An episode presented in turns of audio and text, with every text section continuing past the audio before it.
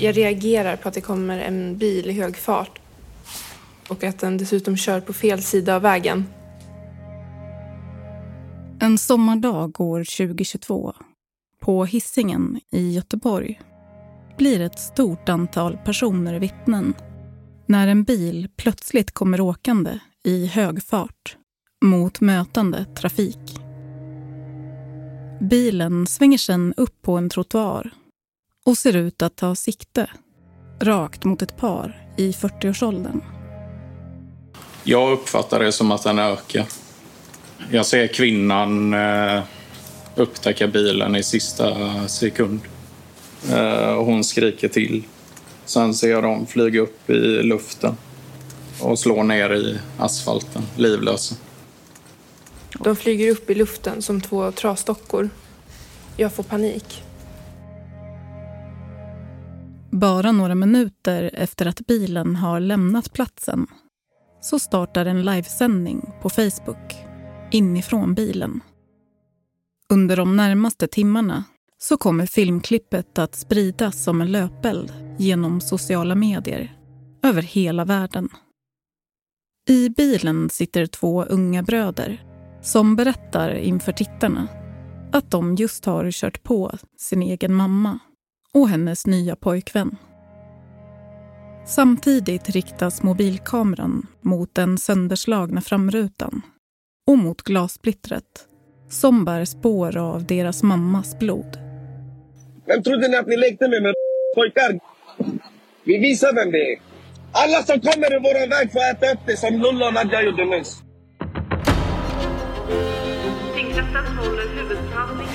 Två bröder misstänks ha kört ihjäl sin mamma på hissingen i Göteborg. Och ytterligare en person har då skadats vid den här bilattacken. Ytterligare två personer anhölls också under natten till söndagen misstänkta för grovt skyddande av brottsling. Mer eller mindre hela släkten var involverad i den konflikt som blossade upp när mamman träffade en ny, eh, en ny man. Bakgrunden till mordet tycks vara hedersrelaterad vilket framgår av ett filmklipp från händelsen som sönerna publicerade i sina sociala medier. Den ena brodern hör säga citat “Så går det i vår familj när man är otrogen. Vi lägger dig i graven.” Du lyssnar på Inför rätta om sonen som körde ihjäl sin mamma. Det här är den första delen av två. Jag heter Amanda Leander. Parter och ombud kallas till sal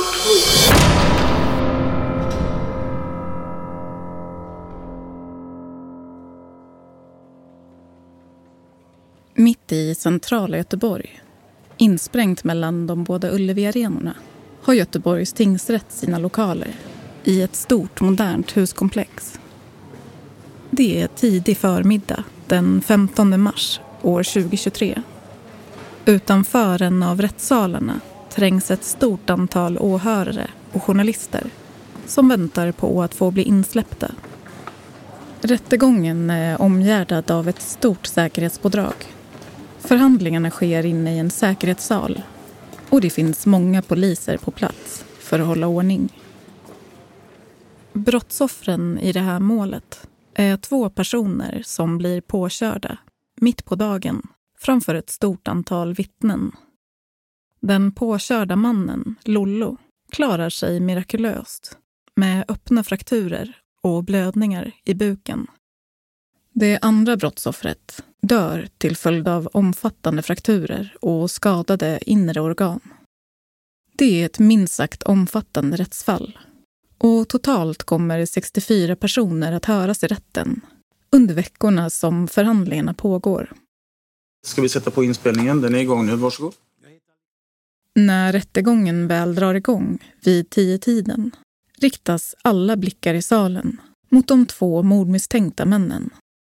Det är 22-åriga Garcia och hans 17-åriga lillebror som vi kommer kalla för Adrian. Med hänsyn till hans unga ålder så kommer inte just Adrians förhör finnas med i det här avsnittet. Övriga personer som hörs eller nämns har vi också bytt ut namnen på. Stämningen i lokalen är spänd. Utöver de två mordåtalade bröderna så är dessutom ytterligare fyra personer åtalade i den här rättegången. Och de är alla anhöriga till brottsoffren. De står åtalade bland annat för grovt skyddande av brottsling, uppmaning till självmord och grovt olaga hot. Under den första dagen av tingsrättsförhandlingar så går man igenom åklagarsidans ovanligt starka bevismaterial. Vi hör kammaråklagare Hedie Kurt. Vi påstår och kommer att föra bevisning över att hela släkten varit involverad i den här konflikten.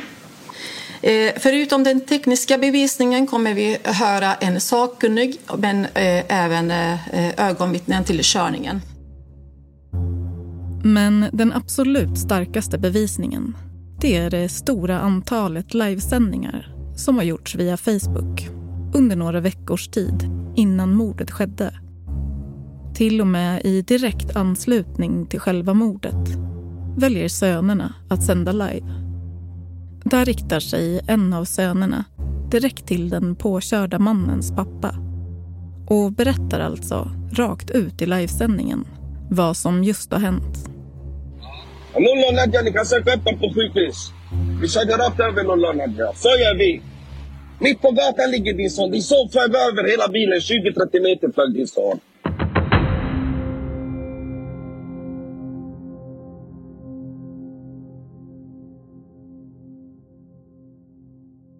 Fembarnsmamman Nadja dör bara en månad innan hon ska fylla 39 år. I bilen som kör på henne sitter hennes två äldsta söner, 22 och 17 år gamla. För att förstå hur allt blev som det blev i den här komplicerade historien så måste vi backa tillbaka bandet. Allting tar egentligen sin början under en kväll i slutet av 90-talet då Nadjas liv kommer att förändras för alltid. Den då 15-åriga Nadja och hennes syskon bor tillsammans med sin mamma i Angered i Göteborg. Nadjas pappa dog när hon var bara 11 år. Familjen är Kelderash-romer med ursprung i Rumänien men tillhör gruppen som kallas för svenska romer. I det som en gång var Hjällbos gamla bensinstation ligger vid den här tiden restaurang Salvatore som under kvällarna blir till ett disco. Salvatore är ett populärt ställe att hänga på men också det enda utestället i trakten. Och här hänger alltså 15-åriga Nadja, trots att hon egentligen inte har åldern inne. Just den här kvällen så träffar hon en fyra år äldre romsk kille som vi kallar för Robert. Och de dansar tillsammans hela natten. Dagen efter berättar Robert lyriskt för sina föräldrar om den vackra tjejen som han träffade och föll för kvällen innan på Salvatore. Vi hör Roberts pappa i rätten, som vi kommer kalla för Allan. Jag var inte mer än människa. Jag frågade min son, vill du gifta dig med henne eller skojar du med mig? Han menar allvar. Allan berättar att han tar kontakt med Nadjas mamma och stämmer träff med familjen på en restaurang. Jag presenterade mig och snackade lite med tjejerna där och så sa jag kan jag få dansa med din dotter? Hon hade ett bandage på knäskålen. Hon cyklade ramnat. Jag trodde först att hon var invalid. Så jag ville dansa framför bordet så här bara snurra henne och se att är hon frisk eller inte frisk? Och det var hon ju. Nu vänder sig åklagare Kristin Kärnrup till Nadjas mamma hur bestämdes det att de skulle gifta sig? De bjöd min dotter, men jag sa inte ja. Det var min bror som sa ja. Nadjas mamma är ensamstående och eftersom att hon inte har någon man i rollen som familjens överhuvud så är det istället Nadjas morbror som har bestämmanderätt, enligt romsk sed. Redan dagen därpå så samlar Roberts pappa ihop ett stort antal släktingar och går över till Nadjas morbror för att diskutera ett eventuellt giftermål mellan Nadja och Robert. Nadjas mamma tycker inte att det är en speciellt bra idé. Men hon har inget att säga till om. Jag sa till henne, nej, nej, nej, du får inte komma hit, du får inte komma hit. Jo, men de gör det ändå, de kommer till mig, de, de frågar inte dig, de frågar mig. Det är jag som bestämmer. Jaha, okej, okay. okej. Okay. Då kom hela bunten. Det var pers, hundra stycken. Är det så det går till? Ja, det är så. Killar har inte någon tala. Eh, hur, när, hur gammal var Nadja när hon gifte sig? Hon var för ung. Jag var emot 16. 16? Ja. Var det därför du var emot det? Ja, här skulle man vara 18 eller 19. Man ska gå sin skola. Plus, hon gick i grundskola, det gjorde hon. Men jag ville ju fortsätta. Hon ville bli som en eh, advokat. Min dotter hann inte bli det. Hon blev gift istället. Så i juli år 1999 gifter sig alltså Nadja med Robert på romskt vis. Och faktum är att hon är bara 15 år då. Hon fyller 16 först en månad senare. Äktenskapet registreras aldrig hos svenska myndigheter vilket inte är ovanligt när det kommer till romska äktenskap. Året därpå, när Nadja är 16 år, så föds parets första son, Garcia. Fem år senare blir han storebror till Adrian. Och några år senare tillkommer ytterligare tre småsyskon, varav ett tvillingpar. Enligt Nadjas mamma så var de första åren av äktenskapet väldigt turbulenta. Misshandlade min dotter väldigt, väldigt mycket. Då var inte min dotter otrogen. Åren går och tio år in i äktenskapet så döms Robert för ringa misshandel av Nadja. Och redan då, i de polisförhören, så benämner Nadja Robert som sin exmake. Hon säger också att hon har blivit slagen av honom tidigare, men inte anmält eftersom att man enligt henne inte gör det i romska familjer. Men hon valde till slut att göra det ändå, för att hon inte stod ut längre. Det var mycket bråk mellan Nadja och De hade mycket kriser. De skulle uppsträcka. Vad betyder det? Uppsträcka, det menar på du får varning i Roma. Om du gör så så, då får du skiljas. Eller betala stor straff. Så när min dotter ville skiljas, då, då krävde de en halv miljon. Vem krävde de en halv miljon ifrån? Utan mig. Okej, och vad Ja. hände sen?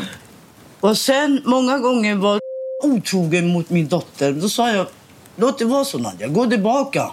Gå tillbaka. Då sa min dotter, jag blir aldrig fri här. Betalade du? Nej, jag betalade inte. Jag skickade tillbaka min dotter. Varför betalade du inte? Jag hade inga pengar. Nadja blir alltså kvar i relationen. Och många närstående beskriver henne som olycklig under åren som följer. Robert är bara sporadiskt närvarande i de tre yngre barnens liv. Istället rör han sig ute i kriminella kretsar och begår allt fler brott. Och under flera års tid är han dessutom efterlyst. Till slut, i slutet av år 2021, så grips Robert och döms till ett drygt två år långt fängelsestraff för grov förskingring, grovt bedrägeri och penningtvätt. Robert börjar avtjäna sitt straff, inlåst på en anstalt. Enligt romsk sed så är paret fortfarande gifta vid den här tiden. Men i Nadjas ögon är äktenskapet över sedan länge. Och snart börjar rykten spridas om att hon sedan flera år tillbaka har haft en affär med ingen mindre än Roberts bästa vän. Nyheten slår ner som en bomb i de romska kretsarna. Skandalen är ett faktum. Särskilt eftersom att de båda vännernas släkter står varandra väldigt nära sedan lång tid tillbaka. Därför söker Roberts vän upp Roberts pappa för att förklara sig. Och jag sa, jag kan inte lägga mig i det här. Det är min son som sköter det här. En stor del av den här historien handlar om olika livesändningar som har gjorts på Facebook. Och de här filmklippen utgör nu en avgörande del av bevisningen som åklagaren har lagt fram. Det här med att livesända på Facebook är ett fenomen som har fått stor spridning i de romska kretsarna under de senaste tio åren. Det har med tiden utvecklats till ett effektivt verktyg för både skvaller, hot och bråk. I ett av filmklippen sänder Nadja live från en kyrkogård. Där svär hon på sin systers barns grav och i sin son Adrians namn att hon inte har varit otrogen mot Robert. Jag ser på liven och hon håller på där och försöker att fixa till det. Nadjas svärfar, Allan. Då ringer Romet till mig och säger vad är det hon håller på med, vad är detta för skoj? Det är inte mina bekymmer. Det är inte mitt problem, sa jag. Det får min son sköta när han kommer hem. Va- varför ringer de till dig tror du? För att jag är pappa till Jag är äldre karl, jag är äldre man, jag, har, jag är betrodd bland alla romer. I samband med att ryktena börjar spridas om otrohetsaffären så beslutar de inblandade släkterna att det måste genomföras en roman i kris där Nadja och hennes mans bästa vän står i centrum. Roman i kris betyder ordagrant romsk rättegång. Det är ett slags parallellt rättssystem som främst avhandlar olika former av relationsbrott och sånt som berör ens anseende och heder inom gruppen. När en otrohet uppdagas så innebär det en skam som drabbar alla inblandade parters familjer och blir till en slags kollektiv skuld. Vi hör Jenny Strindlöv, reporter på Kvällsposten i ett avsnitt av podcasten Krimrummet. Hon har gjort flera granskande reportage om romsk hederskultur och är en av få utomstående som är insatt i hur romen i kris fungerar. Och så är det då äldre män som eh, bestämmer och som beslutar om straff. Eh, det är aldrig kvinnor. Kvinnor kan vara på plats som åskådare men de är inga talare. Och om du som kvinna blir föremål för kris så brukar det vara en manlig äldre släkting som talar för dem. Enligt romsk sed så är det oftast papporna som är ansvariga för sina barns handlingar. Alltså även för deras vuxna barn. Och i de fall som ett skadestånd döms ut så ligger det pappan att betala. Oftast rör det sig om böter på flera hundratusen kronor. Men det är ändå inte det strängaste straffet. Utan det strängaste straffet är uteslutning, alltså magado. Och det innebär att du inte får äta och dricka eller umgås med andra romer. Vilket ju då blir ett, ett, ett väldigt strängt straff för någon som har hela sitt sammanhang inom den här gruppen. Bara några veckor innan Nadja mördas så håller man alltså en roman i kris mot henne och Roberts bästa vän. Men varken hon eller Roberts vän är själva på plats. Däremot är Roberts föräldrar där, bland många andra. Rättegången utspelar sig på Angereds värdshus. Restaurangen har tömts på övriga gäster och persiennerna hålls neddragna. Inför rättegången har man förbeställt ett stort antal capricciosa och bland pizzorna på borden står läskburkar och en vodkaflaska. Vid bordet sitter bara äldre män som diskuterar högljutt och ibland gestikulerar vilt. Och allt som sker och sägs här inne kan följas via en livesändning som delas i flera Facebookgrupper med tittare över hela världen. Efter en del konflikter och överklaganden så fastställs det att Roberts bästa vän ska betala 120 000 kronor i böter till Nadjas svärföräldrar. Pengar som sen ska tillfalla Robert och barnen. Efter att rättegången är avklarad och Roberts bästa vän är ute ur bilden så hoppas man att stormen kring Nadja ska lägga sig lite. Men faktum är att den knappt har börjat.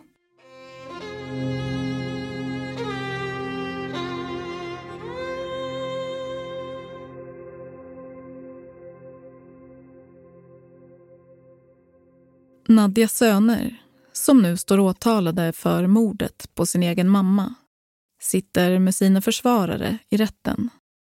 Båda sönerna förekommer i belastningsregistret sedan tidigare för bland annat stöld, penningtvättsbrott, narkotikabrott och förskingring. 22-åriga Garcia gifte sig redan som 19-åring och det dröjer inte länge innan han och hans då 16-åriga fru får två barn, i tät följd. Men i slutet av år 2021 så händer något som kommer kasta en skugga över hela Garcias släkt och bli en bidragande orsak till att äktenskapet raseras. Vi hör Garcia i rätten. Jag la ut en fel på Snapchat. Alltså jag hade skickat den till någon enstaka fel och någon hade kopierat Ja. så svarat den. Garcia råkar alltså lägga ut en sexfilm på Snapchat föreställande honom och hans fru. Filmklippet får snabb spridning i de romska kretsarna vilket inte bara är förknippat med stor skam. För dessutom, hur långsökt det än verkar nu, så kommer den här sexfilmen spela en avgörande roll i upptakten till mordet på Nadja. Och när den filmen kom ut första gången, november 2020, blev det någon konsekvens för dig? De äldre romerna tyckte att jag var att vi var så pass unga att inte vi ska behöva bli uteslutna. Så att de kontaktade min farfar och sa att han ska rensa köket. Alltså, från bestick och tallrikar. Och Att man slänger porslin? att man slänger så. Typ. Så skulle jag bli renad på det sättet. Gjorde ni så? Jajamän. Mm. Romsk kultur är präglad av ett starkt renhetsideal. Och enligt gamla traditioner så anses oralt sex som något orent. Så Garcia och hans fru tvingas slänga allt porslin i hemmet.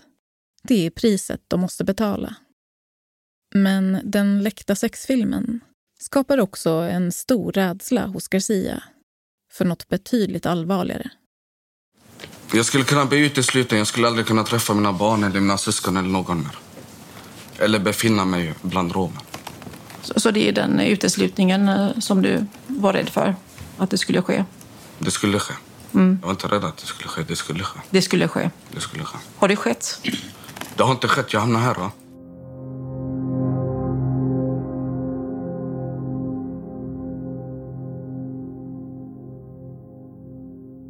Nadias påstådda otrohetsaffär och spridningen av hennes sons sexfilm skapar kaos i släkterna. Men det är inte förrän en ny person gör entré i Nadias liv som allting kommer att dras till sin spets. En person som Nadja har känt sedan tonåren men som från och med nu kommer få en helt ny betydelse i hennes liv. Jag har känt Nadja i många år sedan tillbaka. Sen vi var i tonårsåldrarna. Och min mamma bodde ju också på samma gata nästan som henne. Vi hör Lollo, eller Filip som han egentligen heter. Sen därefter så gifte hon sig med kort därefter. Jag kände sen vi var barn. Då menar jag barn, tre, fyra års ålder. Eh, Jag träffade Nadja ibland då och då. Det hände att vi träffades på en bröllop eller på en dopningsfest eller ja, en begravning. Lollo berättar att han avtjänade ett kortare fängelsestraff under början av år 2022. Och där, på anstalten, så korsas Lollos och Roberts vägar igen. För Robert sitter ju också inne för penningtvättsbrott och grov förskingring. Och den tiden som jag avtjänade så var vi ju mycket tillsammans. Ja, vi hade ingenting annat att prata om. Så berättade han till mig om sitt liv med Nadja. Det är inte så bra som det var förr. Robert har ungefär två års fängelsestraff att avtjäna. Men för Lollos del blir vistelsen kort. Inte långt efter Lollos frigivning så sker ett oväntat möte. På Ullevigatan i centrala Göteborg så stöter Lollo av en slump på Nadja som han alltså har känt sedan tonåren och alltid haft ett gott öga till. Men som han bara har träffat sporadiskt på senare år. Vi bytte några ord bara. Hur mår du? Och allt bra. Då hann vi inte prata väldigt mycket. Två veckor efteråt hade vi en gemensam kompis i Gamlestan. När jag kom på platsen där så var ju redan Nadja där. Då började jag prata med henne, skojade med henne. Hon skojade tillbaka. Hon, hon gillade att skoja. Lollo och Nadja byter nummer med varandra och hörs via telefon. Några dagar senare stämmer de träff på en parkering. Där sitter de i Nadjas bil med förhoppningen om att inte bli sedda. De pratar länge, bland annat om att Nadja är olycklig i sitt äktenskap med Robert om hur destruktiv hon upplever att relationen har varit och fortfarande är. Jag vill inte lyssna på det, sa jag till henne. Jag känner honom sedan vi var små. Det är omöjligt att tro, men som du säger detaljerat så är jag tvungen att tro på det. Men när är tid i detta? Slutet av maj kanske. Är ni fortfarande bara vänner eller? Ja, jag började dejta henne. Allting var i hemlighet.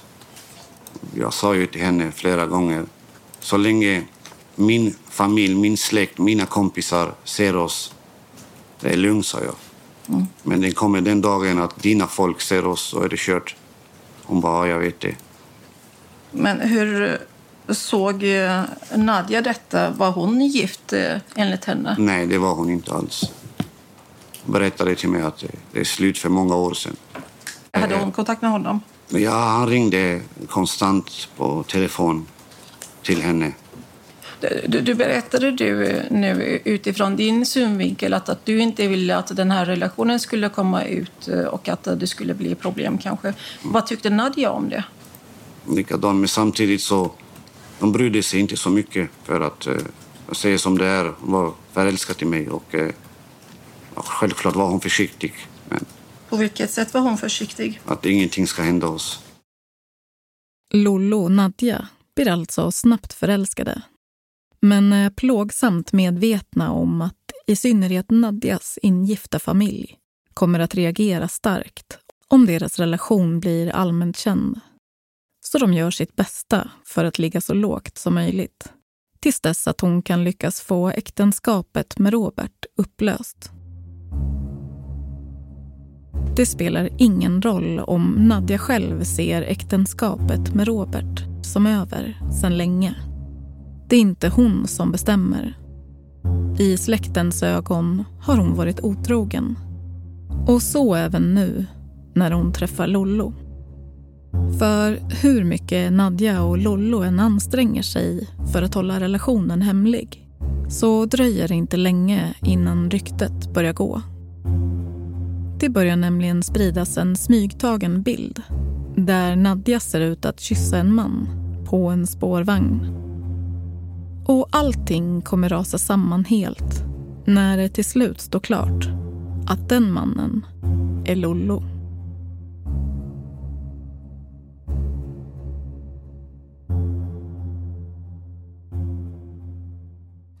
Jag och Nadja var väldigt tajta. Vi hör Nadjas syster i rätten. Hon var som en mamma samtidigt som en bästa väninna och en syster. Nadjas syster berättar att det var mycket turbulent kring Nadja i början av året. Flera orosanmälningar kom in gällande barnen och elen i lägenheten hemma på hissingen blev avstängd på grund av obetalda räkningar.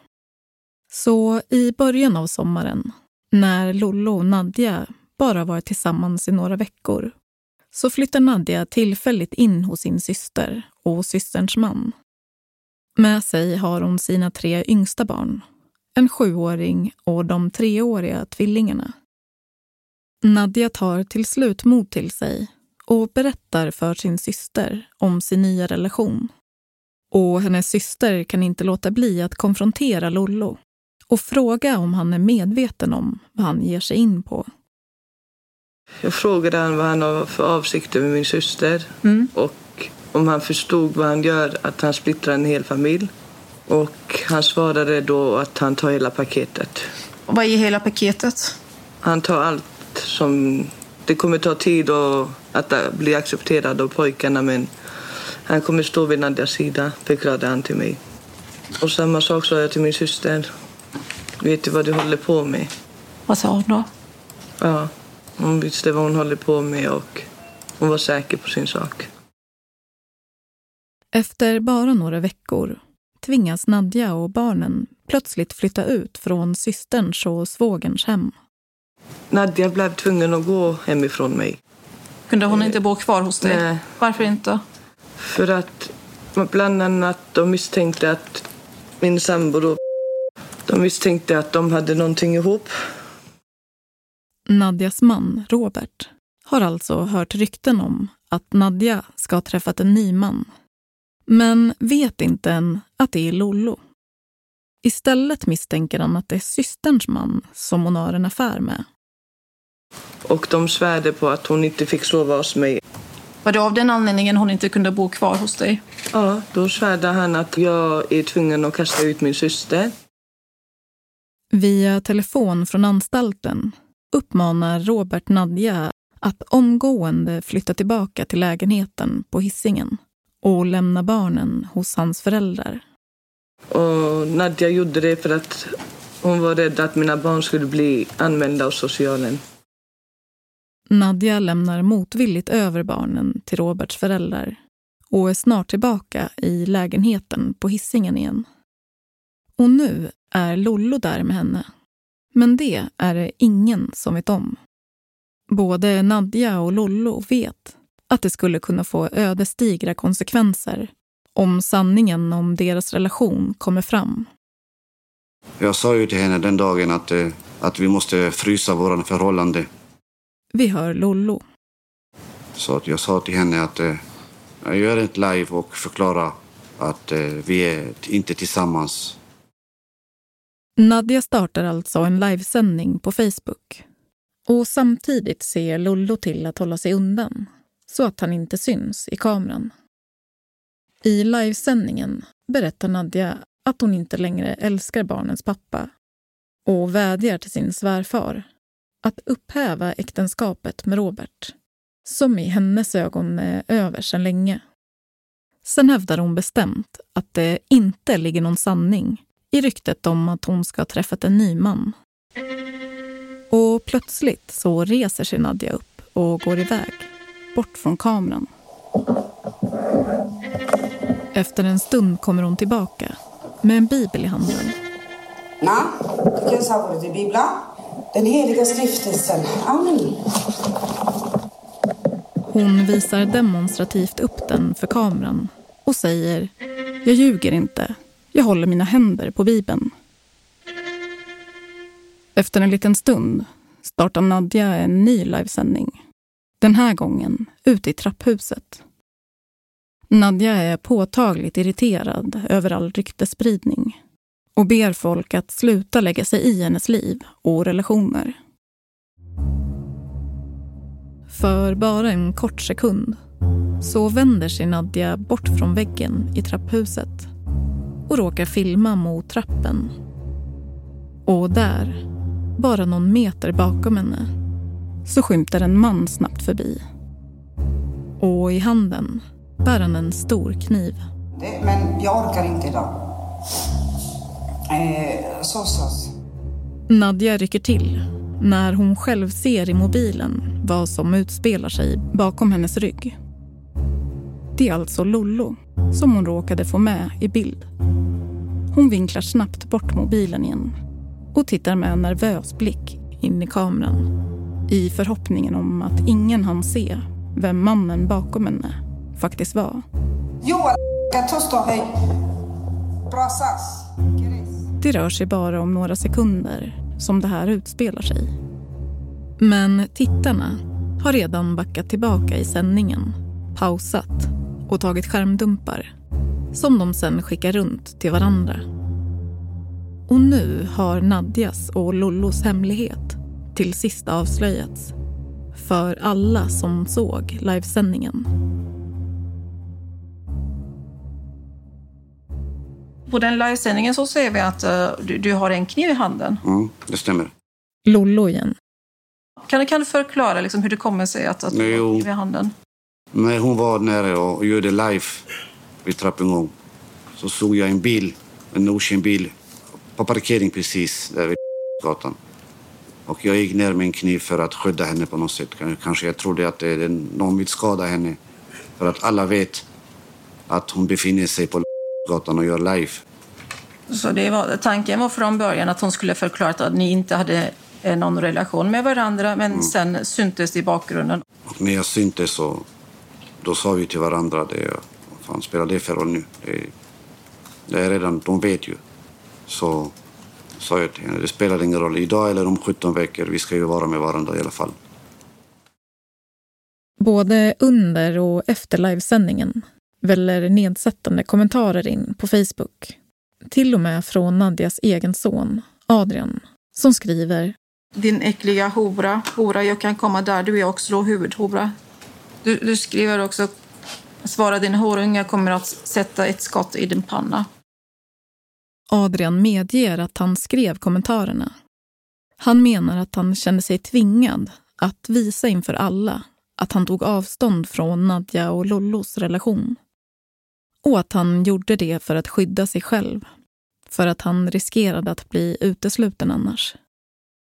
Adrians storebror Garcia påstår att han inte såg Nadjas livesändningar men att han tog del av vissa delar i efterhand. Inklusive sin lillebrors hotfulla kommentarer. Jag har sagt till min lillebror att inte bry sig om det. Mm. Han ska inte gå in på live, han ska inte lyssna. Min lillebror satt på ett HVB hem. Mm. Han är 17 år. Hur svarade han då? Han var väl besviken. Mm. Ledsen. Nadja avslutar livesändningen kort efter att Lollo har skymtat bakom henne med kniven och ser inte kommentarerna som fortsätter att välla in i efterhand. Men de blir ändå snart varse vilka reaktioner livesändningen har orsakat. Vi fick samtal från släktingar, släktingar till mig. Att det är kaos. Det är kaos. Lollo fullkomligen bombarderas med telefonsamtal och sms och varnas för att släktingar är på väg dit, till Nadjas bostad beväpnade med baseballträn. Och enligt Lollo ska de allvarligaste hoten ha kommit från Nadjas svärfar, Allan. Vad var det för hot? Lollo igen. Döda. Slakta. Slå sönder. Begrava. Hoppa i vattnet. Ta självmord. Och det är alltså nu, när deras relation har uppdagats, som precis hela tillvaron rasar samman för Nadja och Lollo. Från och med nu tvingas de ständigt leva på flykt med rädsla för sina egna liv.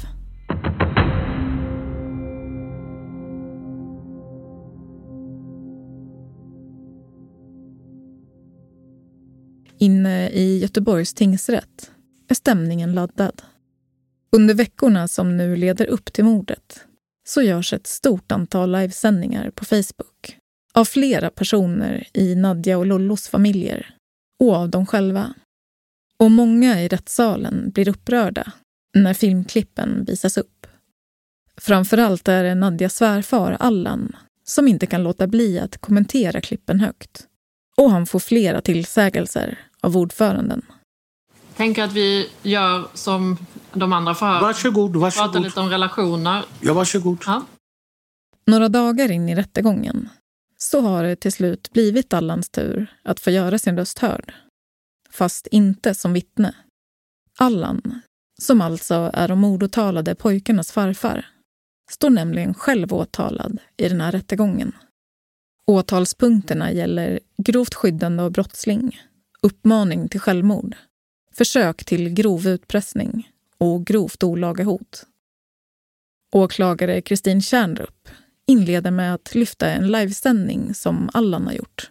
Där han dels nekar till olika allvarliga anklagelser som Nadja har riktat mot honom.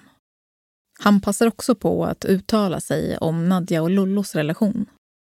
Dessutom säger han i livesändningen, något oväntat, att han öppnar Nadjas väg. Vilket innebär att hon är fri att gifta om sig med vem hon vill. Och då, då sa du här innan att du kan inte öppna Nadjas väg, men du gör det, eller du säger det i vart fall. Ja, för hon sa fula ord om mig. Och jag tyckte det var väldigt kränkande för att jag hållde Nadja som en dotter. Jag brydde mig inte om Nadja att hon gick i långbyxor. Bara min son tycker om henne. Om hon går i byxor eller joggingsbyxor eller keps och grejer, det bryr jag mig inte om. Bara hon inte gör det bland andra romer. För det får man inte, eller? Det får man inte. Då åker man ut med huvudet före en lägenhet. I den här livesändningen så säger du också det är en av de här åtalspunkterna, att du kommer att spräcka skallen på henne. Ja, om hon kommer tillbaka... Om du bara väntar lite. Ja, Och då säger du det i samma liksom, situation som att du öppnar hennes Ja. väg. Och så säger det var ju så att om du hade haft riktig tolk på det här romanet som jag pratar Mm. så hade du säkert förstått detta. Jag sa till Nadja, du får gärna jag öppnar din väg. Men kom inte tillbaka och beklaga dig att du har blivit sparkat ut av Lollo. För då får du skallen spräckt. Mm. Du kan inte komma och byta ut min son mot en annan och sen sparka ut han och komma tillbaka efter det, det fungerar inte så. Hur tror du att Nadja mottar det du säger? Ja, det tar hon som en nypa salt. Eller gjorde, ursäkta att jag säger. Allan riktar också hot mot Lollo och säger citat. Jag kommer visa människorna hur jag kommer ta kniven och knivhugga din hals. Du ska inte bli skjuten. Du ska få lida så att du känner hur kniven går in i din hals. Allan säger att han vet att det låter hårt men att de allvarliga hoten bara varit ett uttryck för sorg och besvikelse. Han säger också att den bild som Nadjas familj har av honom inte alls stämmer. Och hennes familj säger att jag är livsfarlig, jag skär ansiktet, jag dödar. Jag har aldrig blivit straffad. Jag har kronofogden för 600 000 skuld.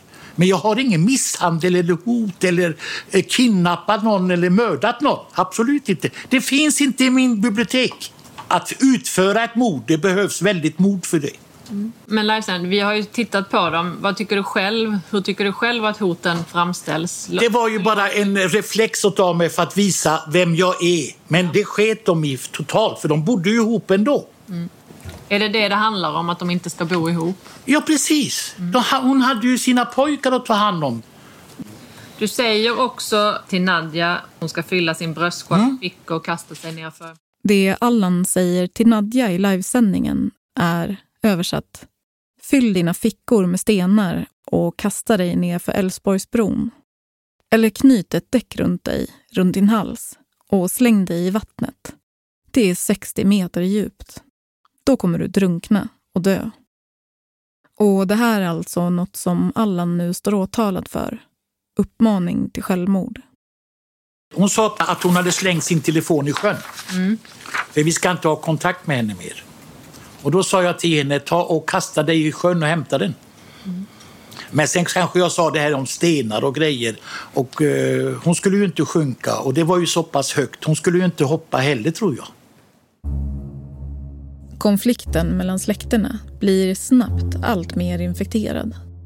Och det som till slut gör att situationen når sin kokpunkt är ett oväntat utspel från Lollos pappa. I en livesändning hotar han med att börja sprida Garcias sexfilm igen. Uppmärksamheten kring sexfilmen har vid den här tiden äntligen börjat lägga sig. Och om den skulle börja spridas igen riskerar Garcia att bli utesluten ur den romska gemenskapen. Efter hoten från Lollos pappa gör brödernas farfar en livesändning där han riktar sig direkt till honom och säger citat. Det är jag som bestämmer när du ska blunda och när du ska vakna. Du kommer inte vara i fred om du inte betalar 525 000 kronor. Pengar som alltså ska betalas som straff för att Lollo har tagit Roberts fru olovligen. Vilket gör att Allan dessutom står åtalad för både olaga hot och försök till grov utpressning. Jag tror inte de skulle kunna betala den Om de hade 525 000 för det var bara ett ord som vi sa för att skrämma bort den här Lollo. Men om han hade betalt... Hade... Ja, det tror jag inte de skulle göra. Nej, men låt... Om vi vill säga att han betalade. Ja. Hade det varit klart då? Hade Nadja varit fri, så att säga? Ja, absolut. Men Nadja kunde, alltså hon vet ju vem jag är. Hon kunde tagit den här killen från armen och lämnat Göteborg tills det har varit lugnt. Hon behövde inte bo kvar i stan och springa på gatorna så folk såg honom.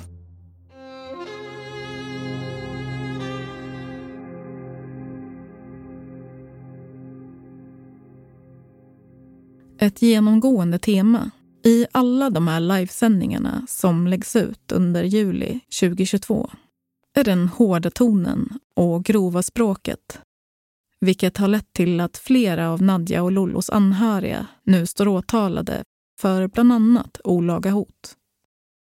Och det här är något som Allans advokat, David Bardavid, vill lyfta fram inför rätten för att försöka bevisa att det mest bara är tomma ord och inte faktiska hot. Vi hör ju här, när man översätter rakt över till svenska och liknande, så, så låter det ju väldigt hårt. Romer pratar hårt. De höjer tonen när de pratar för att visa sin eh, stolthet. Ja. De hör- pratar rakt ut. Och Vi hör jag, här att du är väldigt högljudd. jag är högljudd, jag stammar inte. Jag, eh, jag kan dra till med lite eh, kraftiga ord ibland. Det var bara för att visa vem vi, vi är och vem jag är. Advokat Mahera. Tack så mycket. Peter Maherra är Lollos pappas advokat. Han återkopplar till att Allans advokat just har beskrivit Allan som en man som uttrycker sig i starka ordalag. Är det så? Gör väl inte om inte det behövs. Du håller inte med honom alltså? Om att Nej, han vet, alla vet vem jag är. Jag är väldigt snäll. Har du blivit dömd för grov misshandel någon gång? Eh, det är för 30 år sedan. Mm, Vem var det då du misshandlade? Jag gav min fru en smäll. Hon var svartsjuk på ett bröllop. Jag ska berätta. Nej, det behöver vi faktiskt Ja, men jag kan säga det. Det handlar inte om oss nu. Nej, Nej. det behöver vi Nej. faktiskt inte. Och du blev knivhuggen ganska nyligen också av... Det är åtta år sedan. Men, men advokaten, snälla, det måste ju ha någon relevans för... för Han påstår ju att, att han inte har något våldskapital och att han aldrig har, har ägnat Ja, men jag har rätt åt något bli brott. knivhuggen. Jag har samtidigt- rätt att bli slagen. Jag har rätt att de använder våld mot mig. Om du vill prata om kniven så... Nej, Barnens farmor bryter in. nej, nej, nu är du... Nu, Men nu, nu, nu, är du tyst. nu är du tyst. Är det någon ytterligare fråga från någon? Tyst med dig.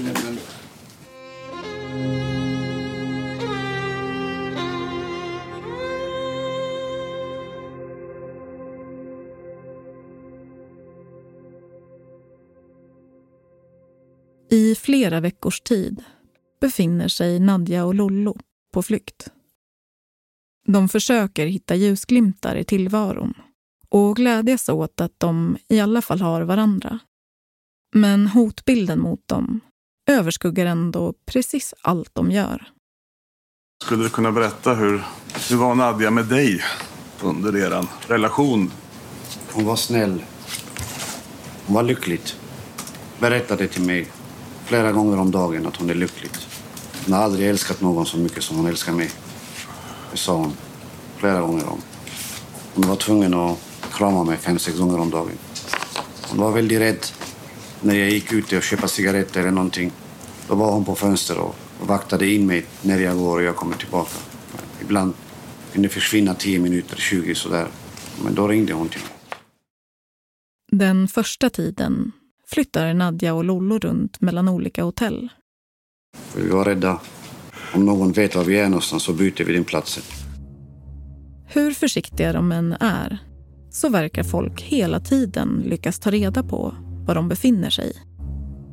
Vid ett tillfälle får Lollo ett sms av Nadjas son Adrian där det står Mina folk har sett er i Mölndal. Mitt folk kommer att mörda dig. Det visar sig att Adrian kan se exakt var Lollo och Nadja befinner sig. Genom GPS-tjänsten Hitta min iPhone, som Adrian har tillgång till. Till åklagaren säger Adrian att han bara ville skrämma dem lite. För att han var ledsen och besviken.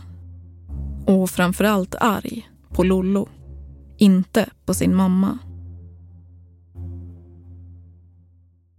De fåtal personer som fortfarande står vid Nadja och Lollos sida gör sitt bästa för att hjälpa dem att hitta ett tryggt boende. Och till slut så lyckas en av Nadjas vänner att ordna ett boende i andra hand åt dem. En studentlägenhet i Johanneberg i Göteborg. Visserligen sträcker sig kontraktet bara månaden ut. Men det är deras sista utväg. Ett eget hem i ett nytt område där förhoppningsvis ingen kommer att kunna hitta dem. Nadjas vän möter upp henne för att berätta den goda nyheten. Vi hör henne här i rätten via länk. Och eh, då viskade jag hennes öra och sa att det fanns en lägenhet till henne. Och då sa hon tack så mycket för att de kommer döda mig. Vilka skulle döda henne? Sa hon någonting Det om sa hon inte. Och så sa hon också, jag vet inte hur jag ska ta mig ur detta här. Och det sa hon många gånger efteråt till mig också när jag träffade henne innan mordet. Att Nadja var rädd för sitt eget liv är något som hennes mamma också vittnar om. Nadja var rädd för familjen här. Hon var rädd. Var det här något hon sa till dig? Ja, att hon var rädd att hon ska bli ihjälslagen. Att det ska bli hennes ansikte uppskuren. Sa hon att... Ja, det hon sa det jämt. Är det, är det någonting som man ska vara rädd för? Hon var rädd att hon ska bli dödad. I nästa avsnitt Du skriver, eh, du fick en varning för att ni blandade in mig i era horerier. Våga lägga ut videon igen så ser ni vad som händer. Du Nadja, jag kommer att klippa dig och din nya man. Den hotfulla situationen kring Nadja och Lollo trappas upp ytterligare när det står klart att Garcias värsta farhåga har besannats. Det visar sig nämligen att hans sexfilm faktiskt har börjat spridas igen. Och vad ska du göra med honom? Jag tänkte jag skulle slå honom rent ut sagt. Jag ville döda Philip så hade jag väl skjutit honom eller huggit honom i halsen. Och i slutändan kommer den stora frågan bli vilka personer som egentligen är inblandade i att Nadja till slut miste livet och varför. De här pojkarna var inte kapabla till det. Det var ju mammas söner. Hade jag varit kvar, då hade ingen någon kört på henne. Men så fort jag åkte hem, så small det. Är det en planering det här? Du har lyssnat på Inför rätta om sonen som körde ihjäl sin mamma. Det här var den första delen av två. Jag som har gjort programmet heter Amanda Leander. Redaktör är Matilda Blom. Exekutiv producent är Joni Söderström Winter. Slutmixen är gjord av Johan Kalén. Och ljudprofilen är gjord av Timmy Strandberg. Ljudklippen i programmet kommer från podcasten Krimrummet, Aftonbladet, Expressen och Sveriges Radio. Inför rätta är en inhouse-produktion från Podmi.